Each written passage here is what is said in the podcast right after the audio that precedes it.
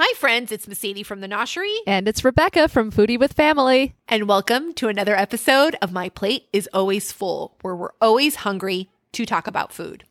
And today, we're going to be talking about something near and dear uh, to my stomach. Smoking and grilling foods, uh, mainly, mainly, mainly. That's, that's how I say mainly, but mainly meats. Well, foods in general, but specifically meat, because I love me some meat. That's what she said.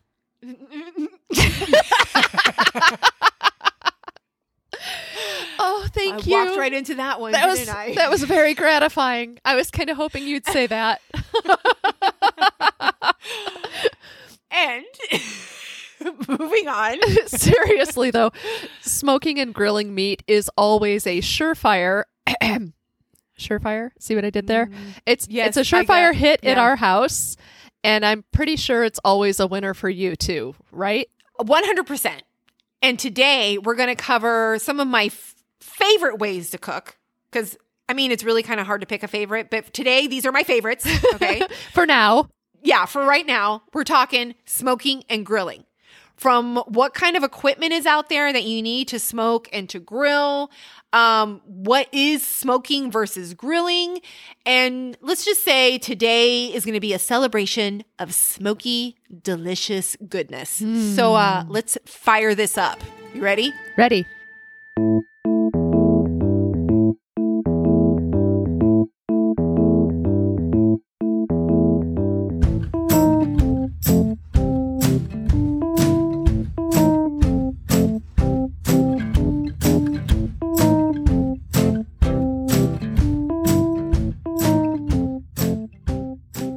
First, you know me. Yes. We're we're gonna have a little history here. History lesson, history lesson. Yay! Yay, woo, history.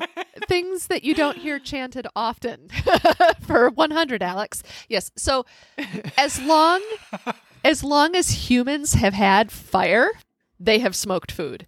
And this goes all the way back to caveman times, as we can see from archaeological digs and cave dwelling drawings and all of these other things. Smoking food has the distinction of being one of the oldest food preservation methods. And this is because smoke has a preservative effect on meats.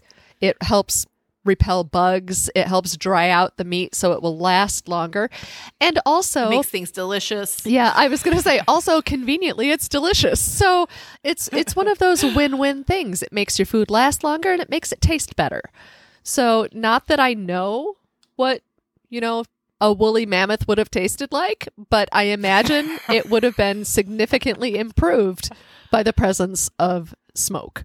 And I, I would think so. The the theory goes, though, you know, when you're talking to p- smarter people than me, that fish was the first meat that was smoked. Yeah, you can make the argument fish is not meat. I understand that. Um, but... It was the first food to be preserved by smoke, probably because it's, you know, a small amount of food to be smoked, which means it's going to be preserved a little bit more easily. And when they realized they were having success with preserving fish with smoke, they moved into smoking other meats. Oh. Um, and moving onward from ancient history to not so ancient history, smokehouses... until pretty recently, were a fairly common thing that was added to properties.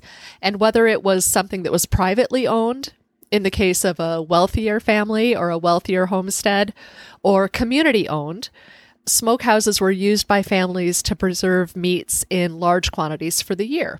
So in a community... So did this... Yeah, did this work like in a community setting? Was it like someone either raised their uh, livestock or hunted something and then they would take it to a community smokehouse yes. to be smoked and preserved for their family? Yeah, yeah. In fact, um, in much of Europe especially, and then in colonial America as well, there it was more common to have a community smokehouse than it was to not have one.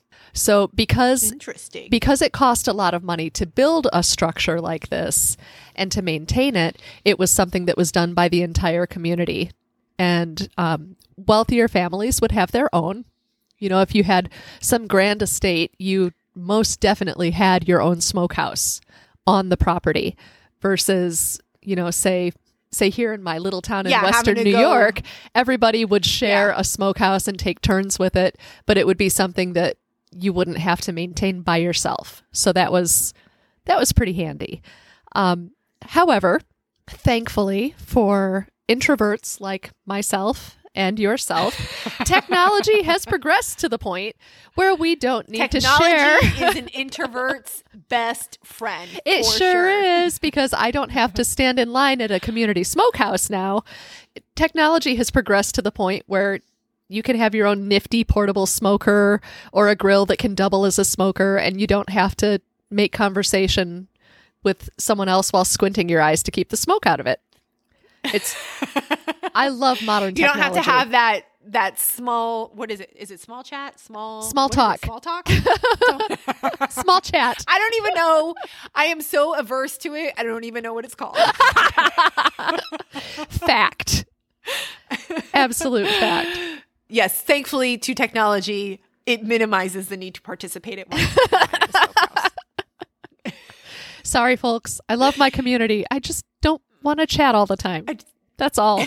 So the type of smoking or grilling that you want will um, determine the equipment that you'll need. Right. So l- we're going to break it down into the different types of smoking and grilling equipment that is uh, widely available. Yeah. And I think just before we do that, let's get technical for just a second and explain the differences between hot smoking, cold smoking, grilling, and barbecuing. So I haven't done a lot of cold smoking, but I've done a ton of hot smoking. Okay. And uh, to discuss what hot smoking is specifically, it's when your protein, be it, you know, a pork shoulder or a brisket, whatever it is, even fish, is exposed to um, a temperature between one forty to one eighty-five degrees Fahrenheit. And the smoke is in a controlled environment.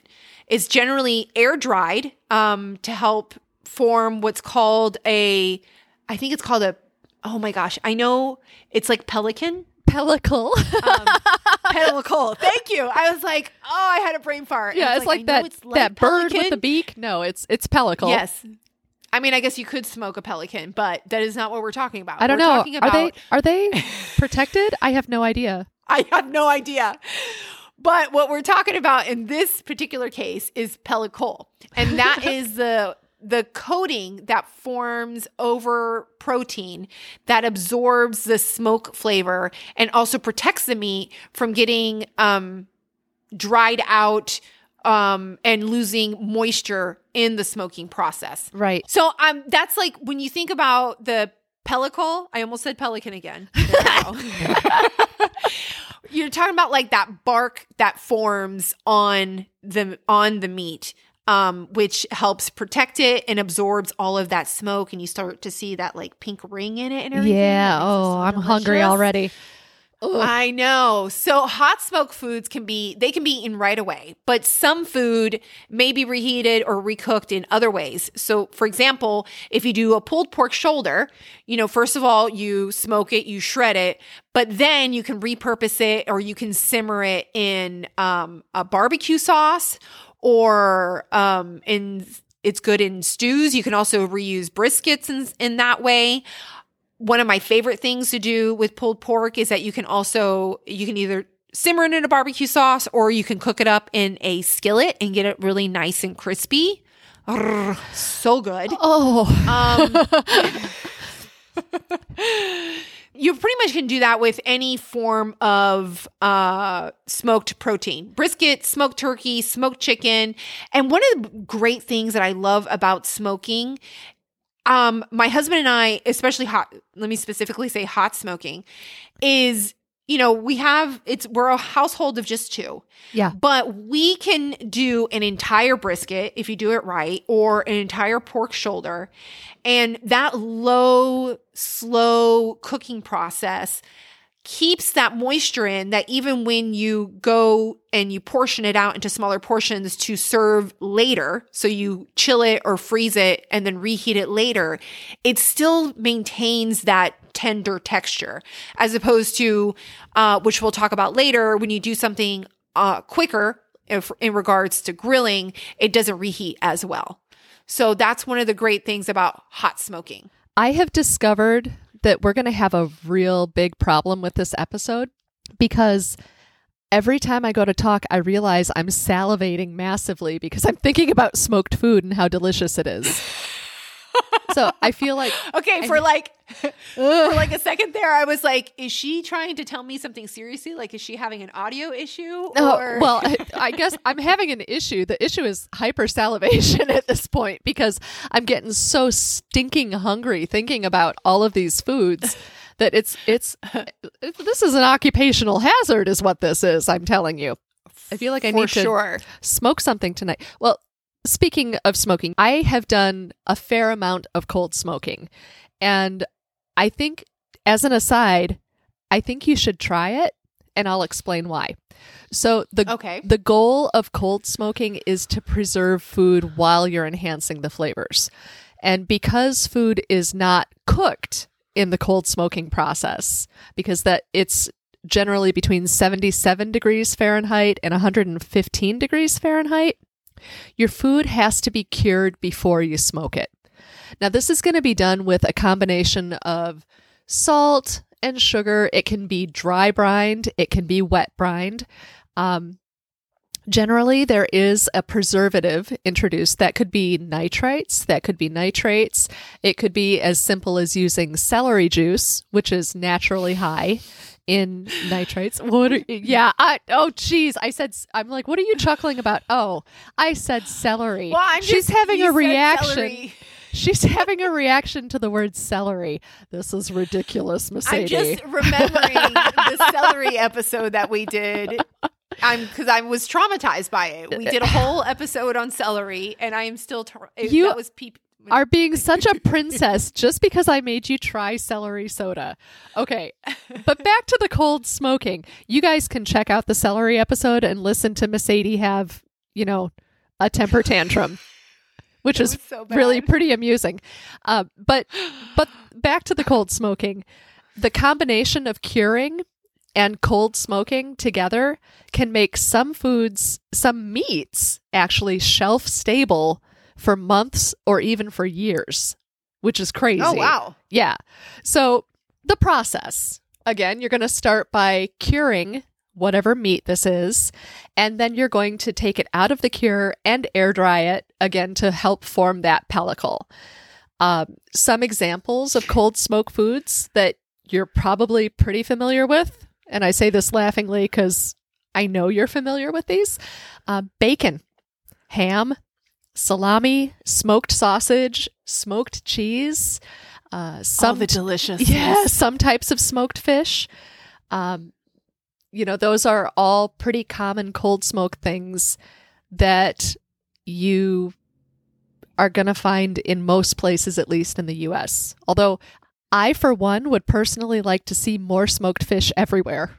But well, I was about to say, because if you're wondering, if any of the listeners are wondering exactly what we mean by smoked fish, like the one that people are most familiar with is smoked salmon. Yes. Or Nova Lox, the one that you put on your bagels with the cream cheese and all the goodness. And that is a cold smoked fish. So I also it's like... also my favorite. Yeah, I also like hot smoked fish. I, I mean, I will eat all smoked fish, but cold smoked fish has that succulent texture that you sometimes don't get from the hot smoked fish because, again, you're not actually cooking it with the smoke. You're just helping preserve a cured fish. So it's it's much more tender. And every, I'm pretty sure everybody listening has had Nova Lox at, at some point. One of my favorite meals was one time when we went to New York together, remember? And yes. We went to Russ and Russ, Daughters. Russ and Daughters. Oh my gosh. It was, it's, they have a restaurant and a market. So if you want, you can also buy, but it is this adorable um, Jewish, uh, like I would say like diner essentially. Yeah, or like and a diner have, made of a deli kind of. Exactly. And they have things, you know, they have like a caviar menu. They have tons of bagels. They have like the cream cheese. And they have so many smoked fish that are so delicious. Yeah, I think... Sorry, I'm really excited. I so think good. The three of us, because Mary, our friend Mary was there as well, and you can hear Mary on our ice cream episode. Uh, the three of us sat there. How long did we sit in that restaurant and just eat? It had to be I a couple we of hours. There. Yeah, we were easy too, because we literally ordered all the foods. We're like, can we try that smoked fish and that smoked fish and... two of those, and and it's not it was, like we were there for dinner, we were there for brunch. Yeah, it was so good. Anyways, so that is um some people might get a little weirded out sometimes by the idea of fish. I know fish can be like a oh it's polarizing, um, I suppose. Yes, but um I smoked fish is just, it's really something that if it's done well and it's a good quality fish, it is a must try. It's one of the um, best foods on the face of the earth. And yes, I mean that. Yes, I completely agree with that. And then moving on from cold smoking, we can go into grilling, which is one of my personal favorites. Oh, yes. I think Obed, my husband and I grill, I don't know, probably every weekend, at least once during the weekend. Yeah. And so... a lot of people will use the term, oh, let's have a backyard barbecue, or let's, you know, grill something. They'll use those terms interchangeably, but, but they are very, very different. Yes, break it down, um, sister. Tell them, tell them the difference, because this is actually one of my, um, I wouldn't say it's a pet peeve, but it's something that makes me kind of stop and tilt my head to the side every time someone like, says really? A backyard barbecue. I understand that it's become like just part of our lexicon to right. use barbecue more as an, a description of an event yes. as opposed to a cooking method. But since this is a food episode of My Plate is Always Full, um, we're going to tell you specifically the differences between barbecuing and grilling. Because there are so, differences. I'm sorry, what was that again, Rebecca? Because I, I feel like you feel strongly about I that. said, I said, there are differences, and we would like to explain them. And yes, we are fun at parties. So, especially, we'll be like a ton of fun at a barbecue, wouldn't we? Yeah, as long as it's actually a barbecue. But hey... Anyways, so grilling, the purpose of grilling is hot and fast. Grilling is cooking food quickly over hot fire, uh, usually open flame. You're not like, you typically aren't, you. I mean, you might be off of the direct uh, flame, but not necessarily. Uh, generally, at about, you you want to, it starts at about three fifty. You can go higher depending on what you're cooking, how big or how thick your protein is, and how right. much of a sear you want it. But let's say, you know, starting at a minimum three hundred fifty degrees or more for an hour or less total time. Yes. Again, depending on what your cut of meat is and what it is that you're cooking. Uh, grilled foods are usually used for smaller cuts of meat or vegetables, also more tender cuts of meat. Yes. Um, so you wouldn't do, for example, a chuck roast on the grill. Right, because a chuck roast is a perfect example of what you wouldn't grill, because you want to cook that one low and slow to sort of melt that connective tissue and render out some of the fat that's marbled through it. And you just won't have the time to do that in under an hour at a temperature of three hundred fifty degrees. Now, granted, could you grill a chuck roast? Uh, yeah. Sure. I mean, you can. Do you want to chew a grilled chuck roast? Well, let's probably not, unless you have like the jaw capacity of a cow. Right. And and honestly, I the thought, if you'd like to know what it would like to or what it would be like to chew a grilled chuck roast, you could probably pick up a leather shoe and try and to take a bite of it. The same. I think it's going to be roughly equivalent. So pretty close. Yeah. So what kinds or cuts of meat would you like to do? A sirloin steak, a T-bone steak, any kind of steak. Um, is uh, skirt steak, flank steak, all these kind of like thin cut, tri-tip. Those are good on the grill. Um, same thing with uh, pork, pork chops, thin thin slices. You don't want to do a pork shoulder, but you can do a pork chop. Tenderloins are great to do on the grill. Oh, yeah. Um, of course, hamburgers and hot dogs. Holler. Can't go wrong with a hamburger and a hot dog. Mm, um, mm-hmm. I personally am not a dirty water dog. No. I prefer a Yuck. grilled hot dog. Yes, same. I don't. I, why would you boil? Just as an aside, why would you boil a hot dog? I know my husband That's how loves them. It was done. My husband loves dirty water dogs. I don't understand. I love him, but if you hand me a boiled hot dog, I'm gonna feel like I've done something to make you hate me. It's really, yeah, not my cup of tea. I want my hot dog grilled, a little bit charred, kind yeah. of a little snap to it when you bite into it. Yes, you know please. What I'm talking about, right? Oh yeah, absolutely. Yeah. So, you so know, also are the good kind of things that you would want to use on a grill. Also good on a grill. We, I'm going to I'm going to uh-huh. stand up here for my vegetarian and vegan relatives. Grilled portobello mushrooms are fantastic. I love yes. grilled vegetables. They get that nice charred bit of flavor to them. I think vegetables on a grill are delicious. And if I Absolutely. liked tofu, I would say grill that too. But I don't. Okay. I'm like, I'm going to say the same thing. But I do. I mean, in the summer, especially, we use the grill a ton because we don't want to get the kitchen hot. You know right. what I mean? So it's grilled so corn, good for that. Grilled green beans, asparagus, um, you know, portobello mushrooms, onions, all of it. Absolutely. Totally. I am pro grilled vegetable, grilled and roasted vegetables. Absolutely. Amen. So, and then as a opposite of grilling, we have barbecuing. Yes. And I'm so hungry. So why don't you tell us a little bit about barbecuing? Okay. Barbecuing, for starters, is not grilling. Just to reclarify that.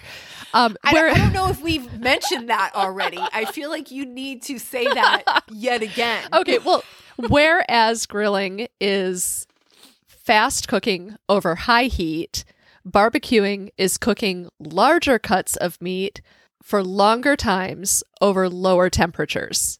So if you think of the phrase low and slow, that's a pretty good description of barbecue. Um, if you think, you know, a whole barbecue brisket, whole chickens, rib roasts, pork roasts, slabs of ribs, a whole turkey, those are things you would barbecue. So that's going to be over indirect heat that's much lower for a much longer period of time. And that's where, you know, if you go to Texas and you go to a barbecue joint and you get the slab of ribs that's been mopped or dry rubbed, I don't even know. Which one is Texas? Do they use the mop? Um, well, Texas does not, real true Texas barbecue does is not sauced. Okay. So the, so it's usually like a dry rub or maybe just salt and pepper and then barbecued. Okay. I don't know my barbecue regions in the U S. So if anybody would like to send us a note about their favorite barbecue. I know, like, for example, the Carolinas, uh, Kentucky, Tennessee, that, you know, the mid-Atlantic region. Yeah. They will te- typically um, mop and barb and actually sauce their barbecue. Right. And the, um, the Carolina sauce tends to be a mustard-based sauce. That much I know. Mm-hmm. Um, and it's delicious. Hello, Carolina. We love your barbecue sauce.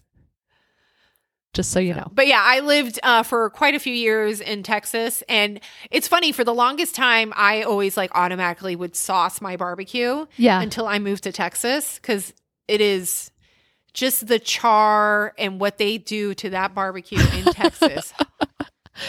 Lord um, almighty, it okay. is so good. Do you remember when we went to the Salt Lick outside of Austin? Yes.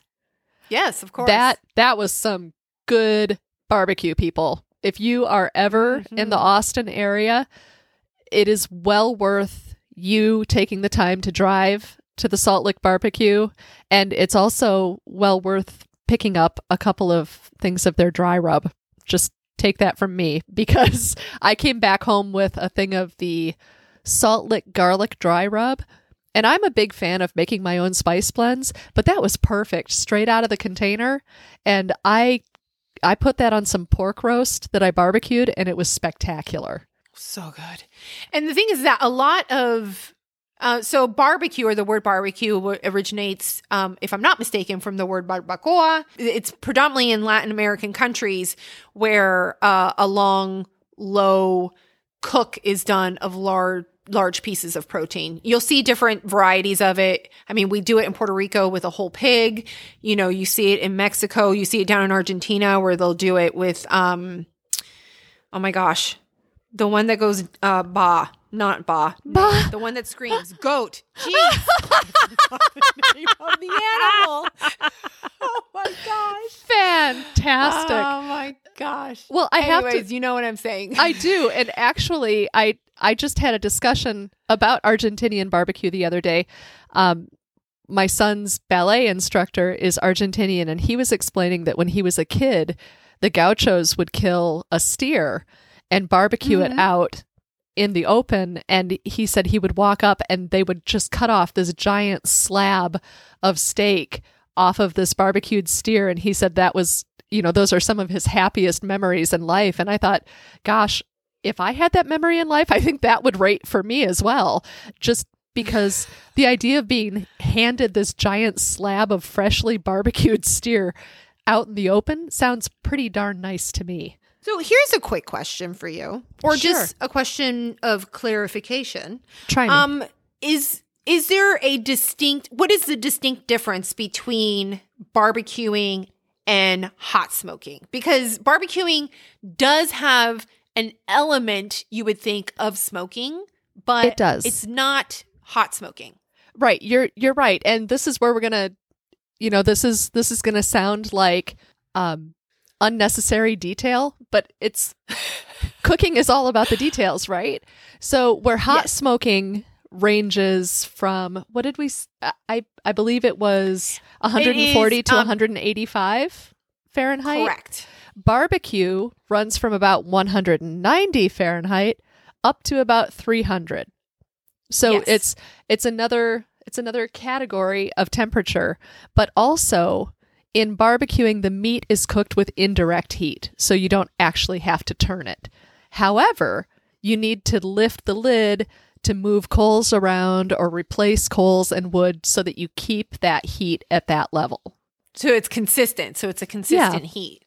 It is. And, and you're not really focusing. I mean, some smoke, of course, because it's sitting in there, naturally will get into it. But typically, with hot smoking, your source is either wood pellets or wood itself. Yeah. As opposed to in barbecuing, it can be wood, wood pellets, or even um, briquettes. Or, yeah. Is that right? Briquettes? Yep. Uh, briquettes, okay. Charcoal. It could be lump charcoal.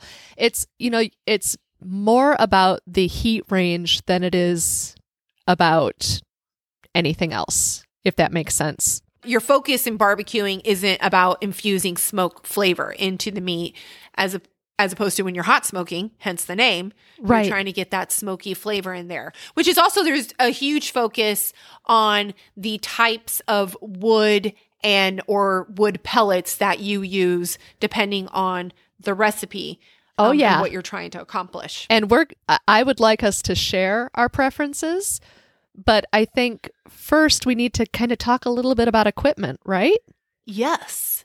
And I mean, I know we both have this because yes. my personal, I, I mean, okay, so it's kind of funny.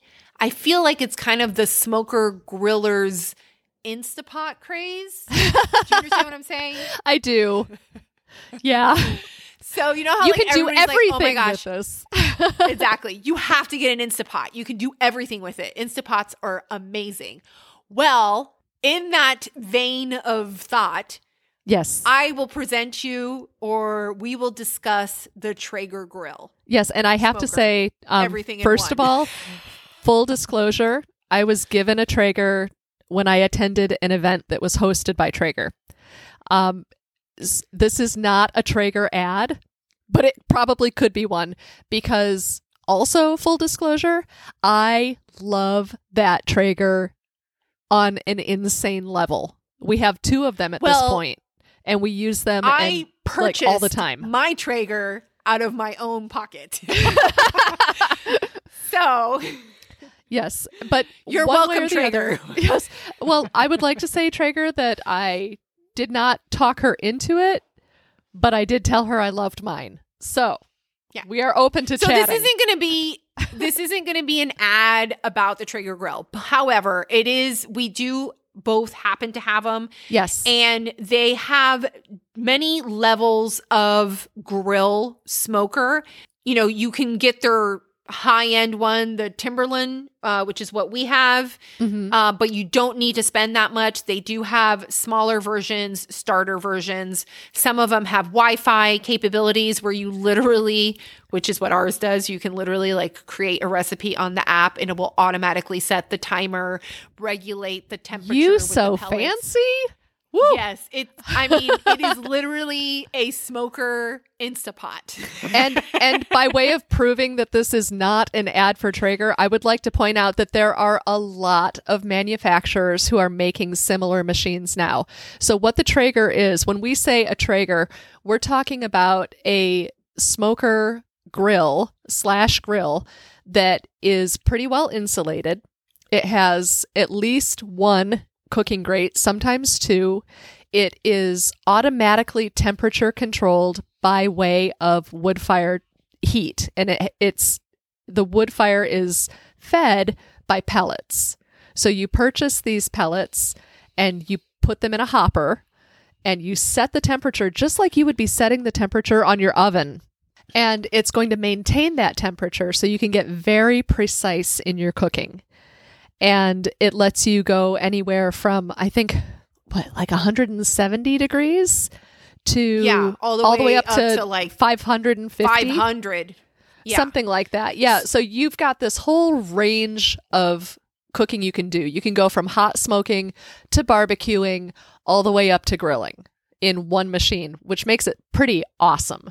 It does. It makes it really awesome. The only thing is, is that I would say that because it gets its heat, and this is like the Traeger or any pellet hopper type grill slash smoker, because it gets its heat from the pellets, it's always going to be an indirect heat. Yes. So once you get up to the point of, you know, over three hundred fifty degrees, which is where you're kind of get, getting into the grilling temperatures, um, yes, you will get grill marks and everything. It will cook like a grill. However, if you want that direct fire char, yeah, you cannot do that with the Traeger grill. It's true, because um, every time you open the lid, you're going to let some of the heat escape. So it takes time correct. to build back up to that.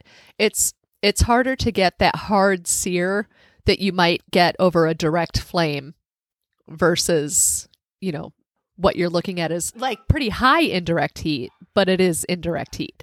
So now if you are looking for a grill that can supply that direct heat, of course, you can have your trad- any traditional grill that is fired up by propane will will work for those purposes. Right. Um, the nice thing about the Traeger is that you can grill and smoke. In a traditional grill, you can only grill. Right. However, and- for example, for Obed and I, we have both. So we have a tiny Weber Q. Um, I think it's the Q uh, twenty-two hundred. It's a little tiny tabletop gas grill uh, that we really like. It produces a great quality amount of heat that is well regulated. It um, is a small grill. So this isn't something that you would use for like a big party cookout. Or but it's great my family. For like a picnic or something like that. Yeah. Yeah. Yeah. I mean, it's it's fine probably for your family if you're just like slinging hot dogs, you know what I mean? Because right. you can do that pretty quickly. But I wouldn't do, like, you're not going to host a dinner and like grill a bunch of steaks on it. I do you hear know what you. I mean? Yeah.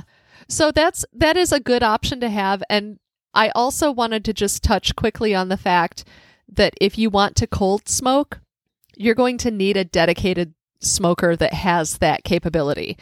Um, you can't just do that on a on a grill or even on a Traeger. The temperature doesn't go low enough for that. So I have an affordable electric one that helps maintain the temperature much like a Traeger does. You know, you set the temperature and just kind of let it rip, but it does that at lower temperatures. And it it is pretty versatile, though. It does allow you to hot smoke as well. So I've got double coverage for that. I, I use my dedicated smoker for making Canadian bacon, smoked fish, homemade pork belly bacon. Um, I have smoked cheese on there because smoked cheese is yum, a very happy thing.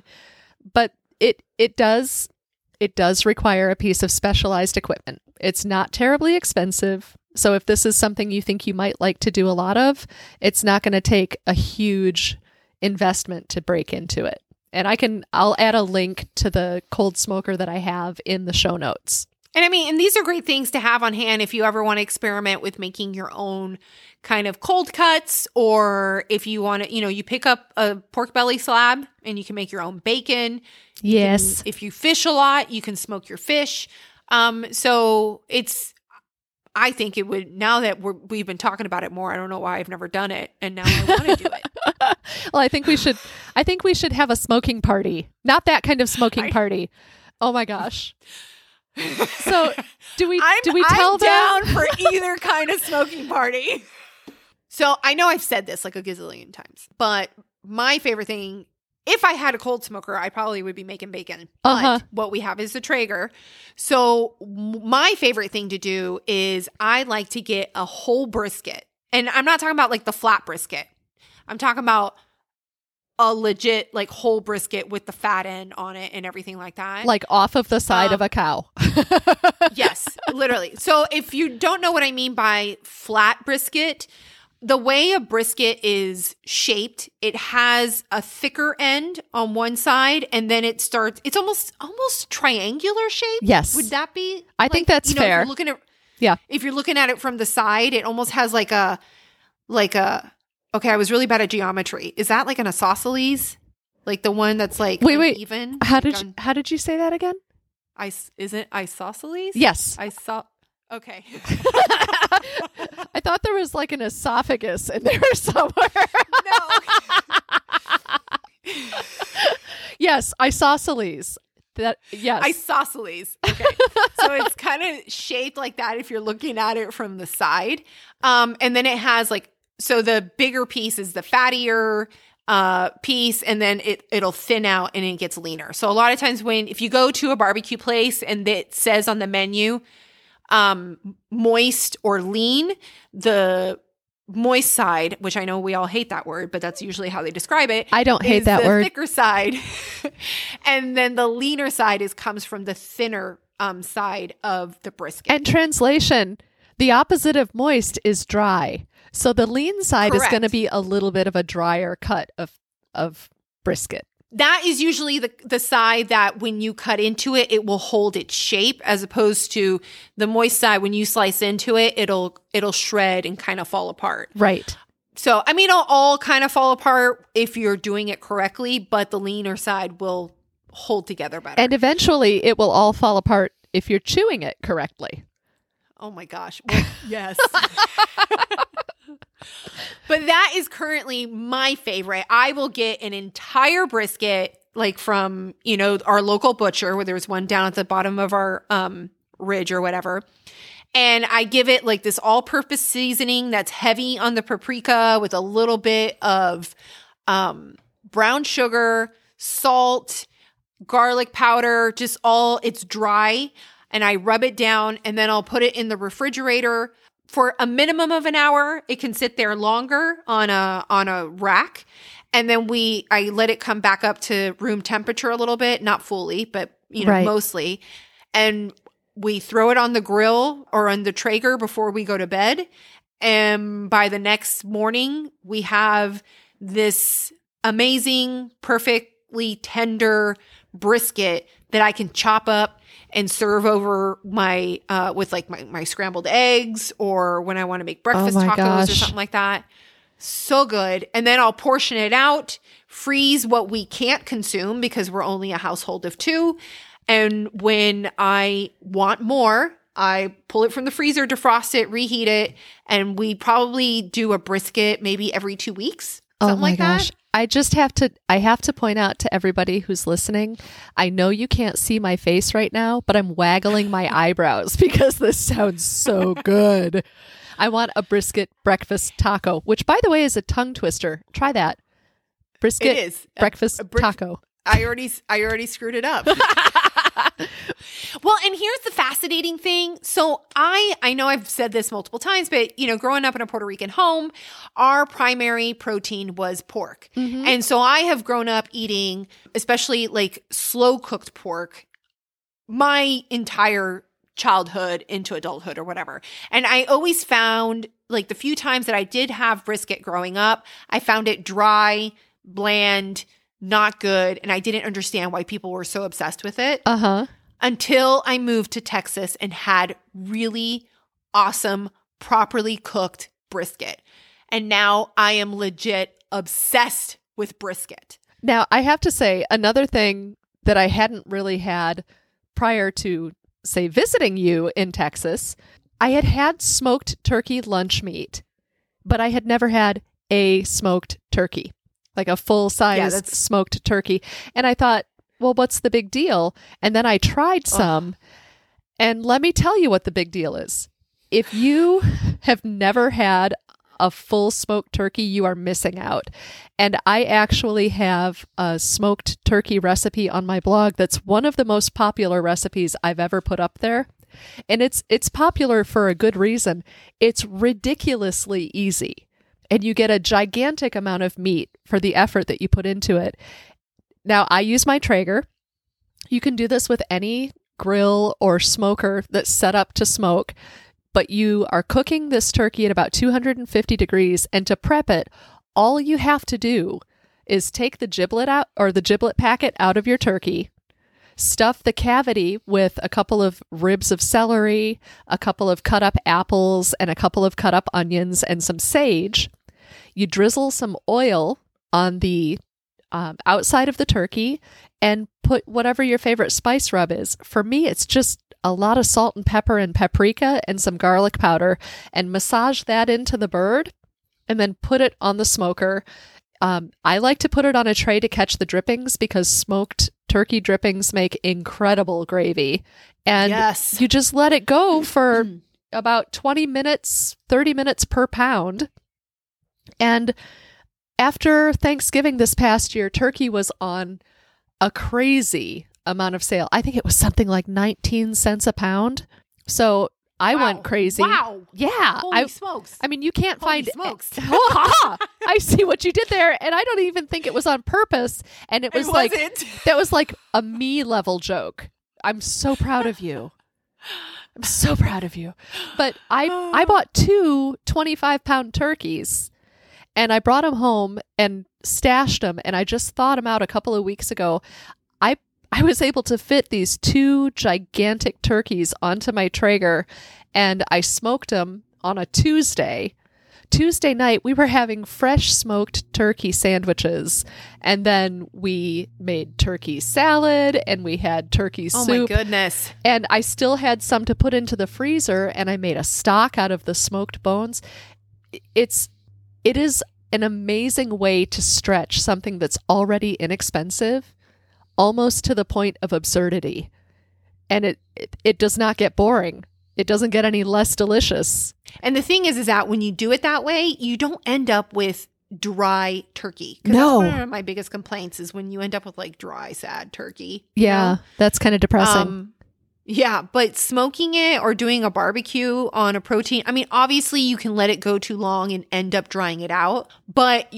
I mean, it has to be on there so long that it's basically like you forgot it, you neglected it, you walked it away, you walked away, and you left like a ton of pellets in there for it to just keep going and going. And, and you going drove to the city and forgot about it and sat in the bookstore and then went to Starbucks yeah, and went, oh, like hey, just, my turkey's on the thing. I better go home. Right. It can be pretty like you really, really need to. You got to work at that. that yeah. So. And then on the other side, um, do you have any particular favorite grilling recipes? Uh, burgers, duh. I know. It's really not much more difficult than that. I mean, it's like burgers, Burgers are awesome. Yeah. The great thing about when you make your own burger, I mean, of course, you can buy patties at the grocery store and stuff like that. But if you make a little effort, make your own burger, make your own patty, you can make some amazing burgers. Yeah. You can make a burger that's going to rival anything you can buy in a restaurant.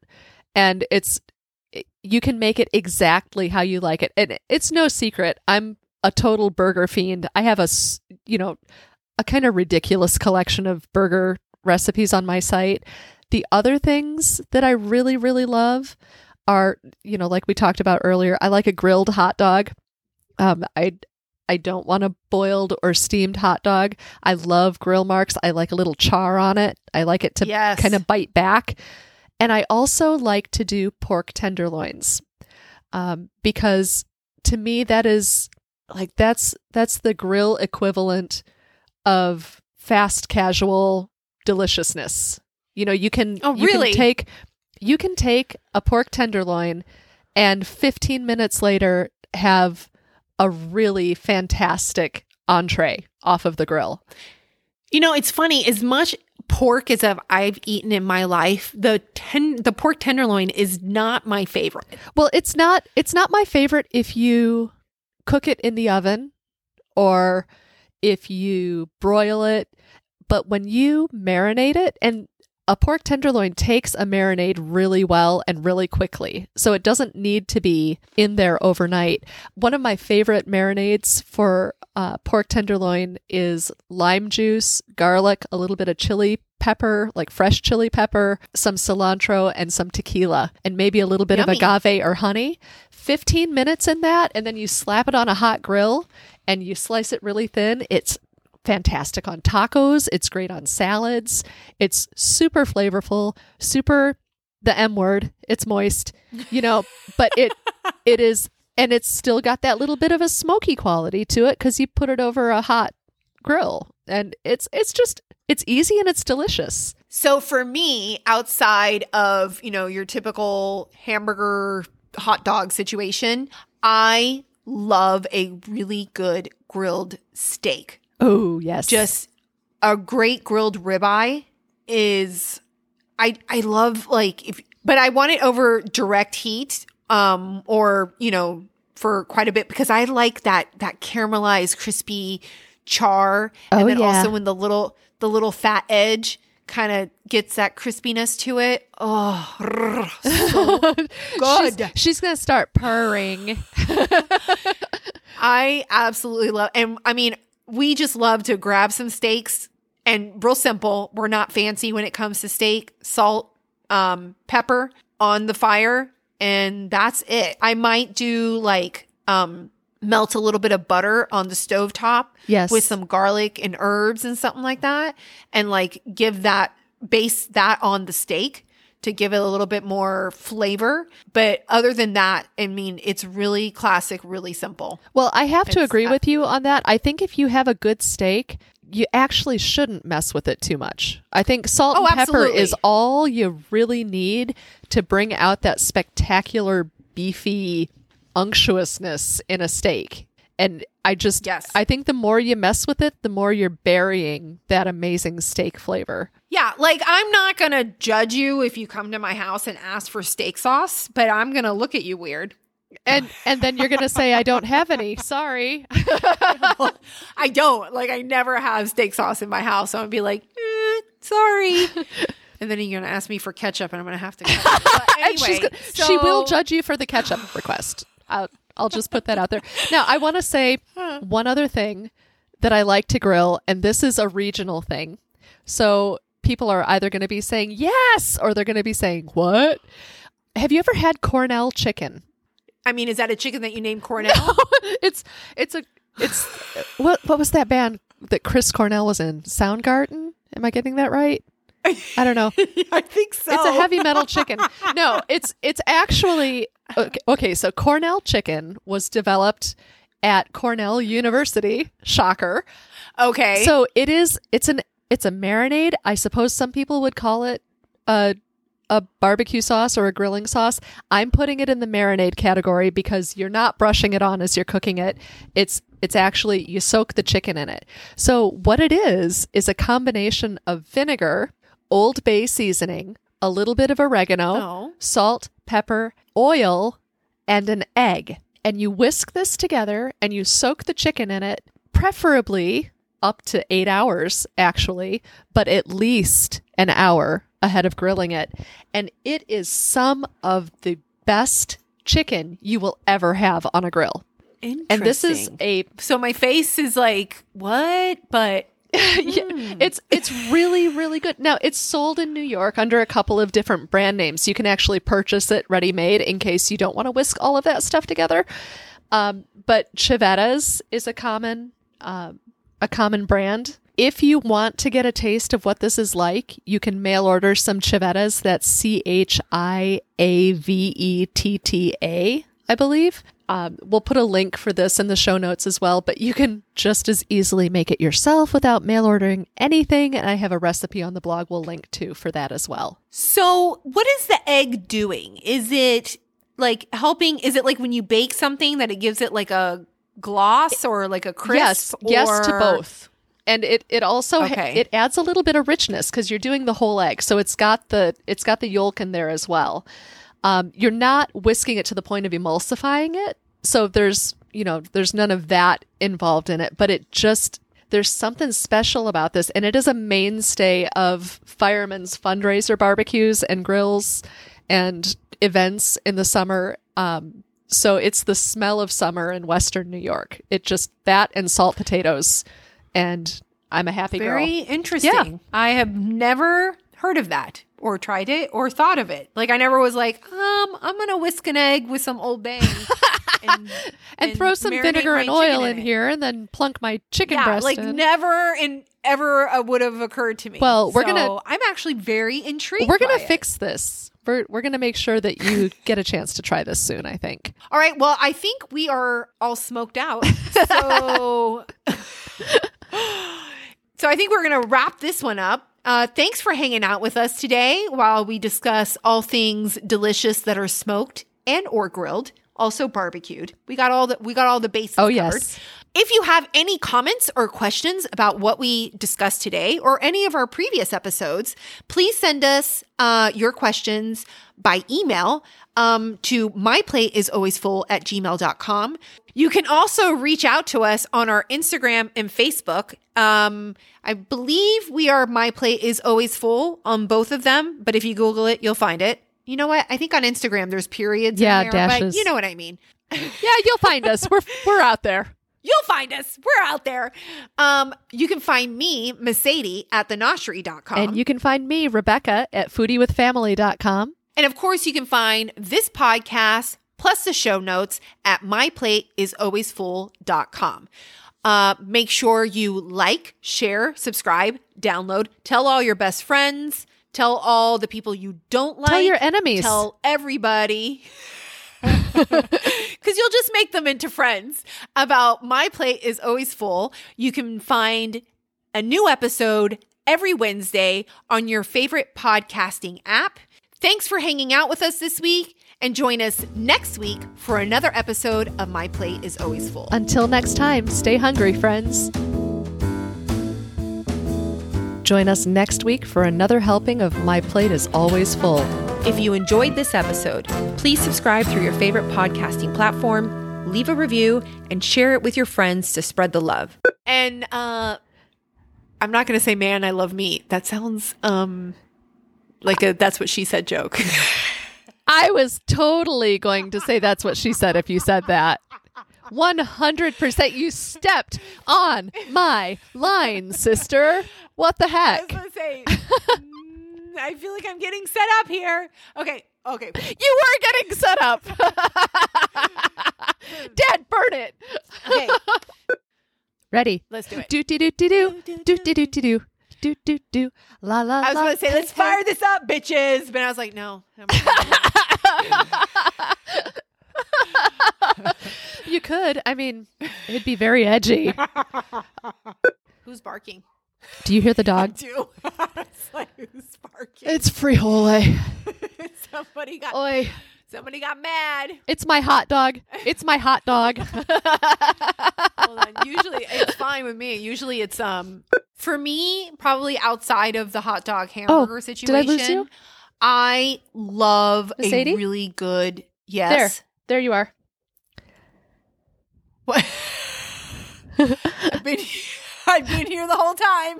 Okay, well, I didn't hear you for a minute. So for you, hi, I'm Rebecca. I was like, yeah. Oh my gosh, I don't know why that made me laugh so much. Okay. And, oh shit, how do I close this again? Okay. Um, I just need to start pasting that in. I can't remember what we said. Dad, burn it. I can never what the heck? Hold on. I'm looking.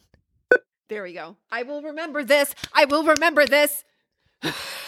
I will remember you. No, no, no.